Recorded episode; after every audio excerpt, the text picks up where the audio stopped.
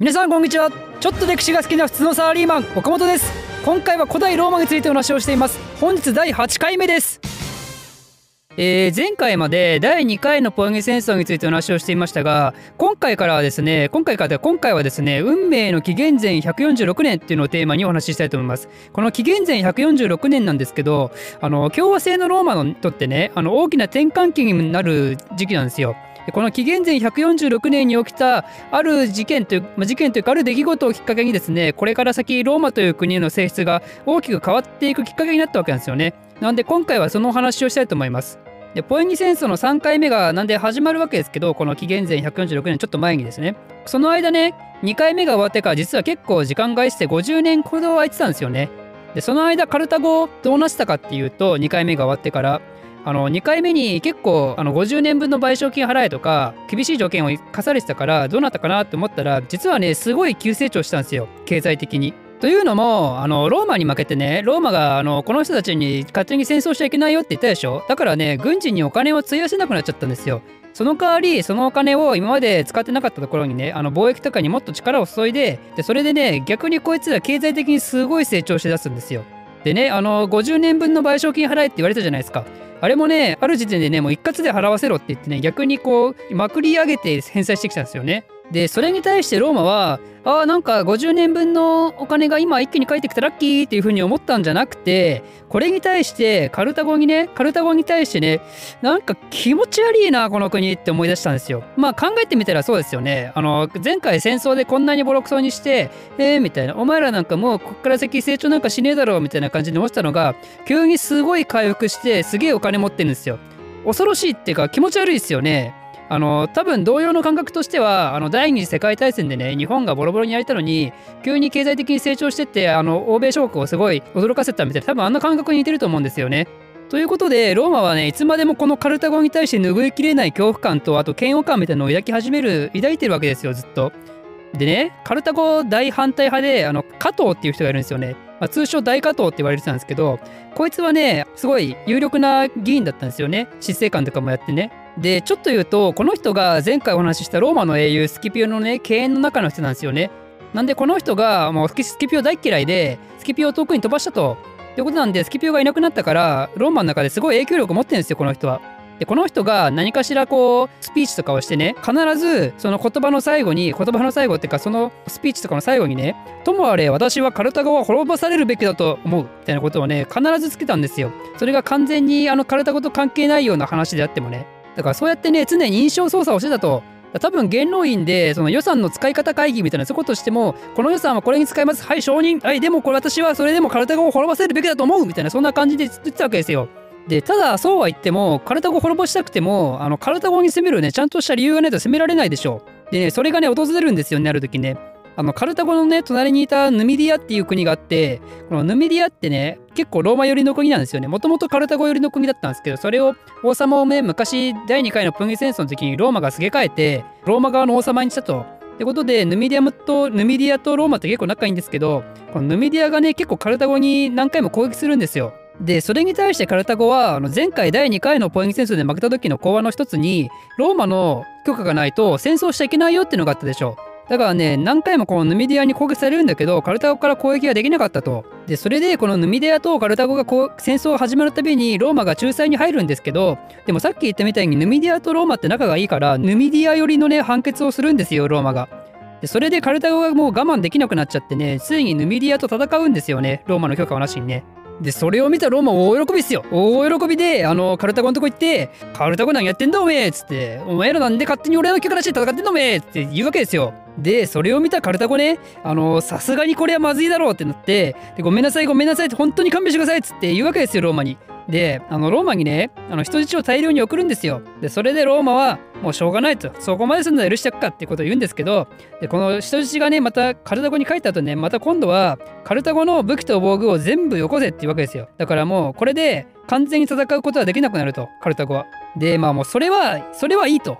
分かったと。別にもう我々戦うつもりはないとということで、あの武器と防具を全部渡すんですけど、でもカルタゴのね、それと同時にあの言われた条件で、カルタゴの都を遷都しろって言われたんですよね。あの海の近くにカルタゴのあの都市があったんですけど、それをもっと内陸側に寄せろと。でこれはねさすがに許せなかったカルタゴ人なぜなら彼らフェニキア人でしょでフェニキア人っていうのは海の王者なんですよ。海の王者。だから彼らは地中海貿易で今まで制御を出してきたからそんなのがいきなりあのお前ら山の中に住めって言われてももうどうしようもないわけですよ。ということでさすがにこれでもう体をカチーンってなっちゃってでもうね開戦するわけですよねローマに。でこれがポエギ戦争の3回目になるわけですよ。でもねちょっと考えてみてくださいよ。カルタゴ。カルタゴ勝てるわけないでしょこれ。だって武器と僕全部渡してるんですよ。でしかも50年前の戦争でね軍事費もう費やせないぐらいになっちゃったからだから軍なんかねそもそも作ってないわけですよ。だから平和ボケしてるんですよこいつら。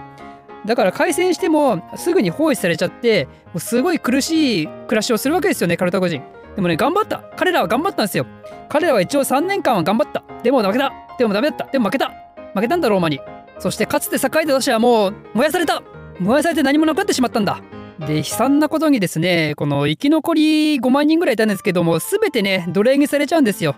でしかもこのカルタゴの土地はねもう二度と作物が育たないようにってことでね塩をまかれるんですよね塩ローマ人に。ということで完膚なきまでにやられるわけですよカルタゴはローマに。これをもってカルタゴは滅亡したと。それが紀元前で146年なんですよ。でこのカルタゴの領土ですけどローマの属州になるんですよね。アフリカ属州って言うんですけどなんでこれを足がかりにアフリカ大陸への進出を果たしたと。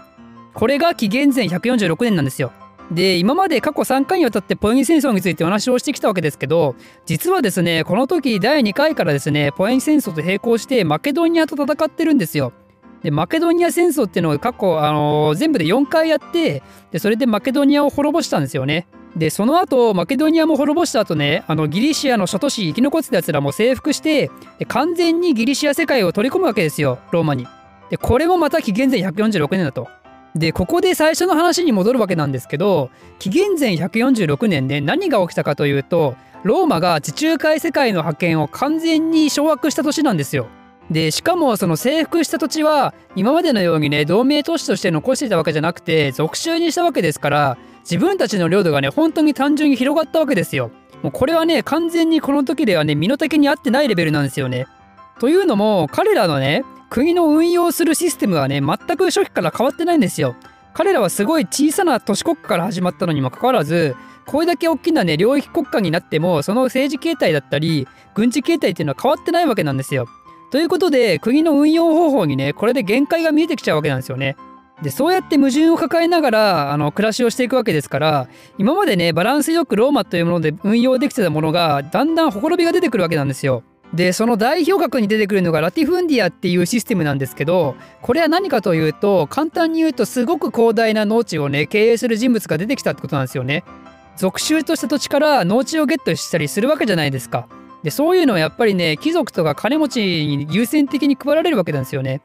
でそれと別にローマの中小農民がね没落していくんですよ。というのも3回目の時にお話ししたと思うんですけどローマ市民ってねみんな戦争に参加しなきゃいけないんですよ。でつまり戦争に参加するってことは戦争してる間自分の農地を耕せないでしょそうなってくるとどんどん荒廃してきちゃうんですよね農地がね。お金持ちだけなんですよ。お金持ちだけが自分のあの奴隷とかを使ってね農地をしっかり耕してたと。だけど中小農民はそれができなくてお金がどんどんなくなっていくと。でそうなるとこの農民はね自分たちの土地を売るしかなくなってくるんですよ。だから自分たちの土地を売る農民それを買う貴族でまた土地を売る農民それをまた回収する貴族ということでこの金持ちがねどんどん自分の土地を広げていくんですよ。でもう一つは属州のところの徴税システムなんですけどローマってね官僚体制がなかったからなぜかっていうと彼らは任期に応じてその役職を交代したからねだから官僚体制が整ってなかったからこの属州にしたところの税金をね徴税請負人っていう人に任せるんですよ。だからそういう役職をまた一つ作ったわけなんですけどこの徴税請負人がね属州でやりたい放題するんですよね。もう搾取をしまくると。でこいつらはあのラテン語でエクイテスって言うんですけどこいつらが金を貯めまくるわけなんですよね。だからラティフンディアで貴族はどんどんお金を貯めていくしでエクイテスはエクイテスでこの徴税システムをねうまいこと使って自分たちでお金をかっぱらってでお金をどんどん集めると。でその割には中小レベルのね平民農民がねお金をどんどんなくなっちゃってどんどん没落していくんですよね。つまり富の偏りがすごく大きく出てくるんですよこの時代。これを通称持つものと持たざるものっていうんですけどこれが大きな問題になってくると。でそんな社会嫌ですよね皆さんねまさに今の資本社会ですけどこんな社会嫌でしょだからこんな社会嫌だってことはつまり社会不安がね増大していくわけなんですよローマのね永続的な繁栄をこう願った時にやっぱこんな社会じゃダメだということでそれにストップをかけるべくね2人の兄弟がこの後立ち上がるわけなんですよ。ということでそれについてはまた次回お話ししたいと思います。この動画を少しでも面白いためになると思っていただいた方はいいねとチャンネル登録のほどよろしくお願いします。ではまた!